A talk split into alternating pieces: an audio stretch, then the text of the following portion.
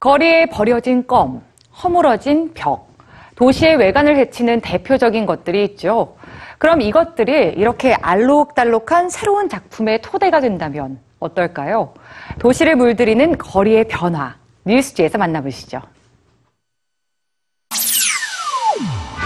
익살맞은 캐릭터부터 먹음직스러운 음식까지 일반적인 그림처럼 보이시나요? 고작 동전보다 조금 더 큰 크기. 이 그림들의 정체는 길거리에 들러붙은 버려진 껌입니다. 누가 이런 그림을 그렸냐고요? 도로 한복판에 납작 엎드려 있는 이 사람, 바로 영국의 예술가 벤 윌슨입니다. 목공예가였던 그는 런던 곳곳에 설치된 자신의 작품이 시민들에 의해 금방 더럽혀지고 망가져버리는 걸 보고 도시의 쓰레기와 버려진 것들에 관심을 가지게 됐습니다. 그리고 1998년 처음 버려진 껌 위에 그림을 그린 걸 시작으로 2004년부턴 껌 페인팅에만 집중하고 있죠.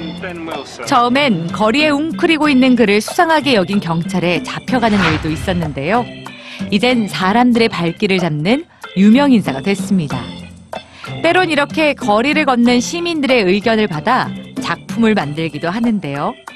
그동안 윌슨이 그린 껌 그림은 10,000개 이상, 물론 같은 그림은 단 한 개도 없습니다. 그는 행인들이 무심코 뱉어버린 껌 위에 그림을 그리면서 사람들의 잘못된 행동과 이기심을 깨우치도록 하고 있죠. 삭막한 거리에 새로운 색을 입히는 사람, 여기 또 한 명 있습니다. 독일의 설치미술가 얀 보만의 작품 재료는 바로 레고.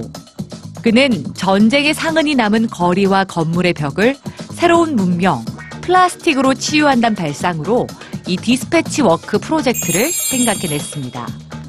도심 곳곳 작은 틈에 레고를 채워서 단조로운 회색빛 도시에 다채로운 색감을 더해주고 있습니다.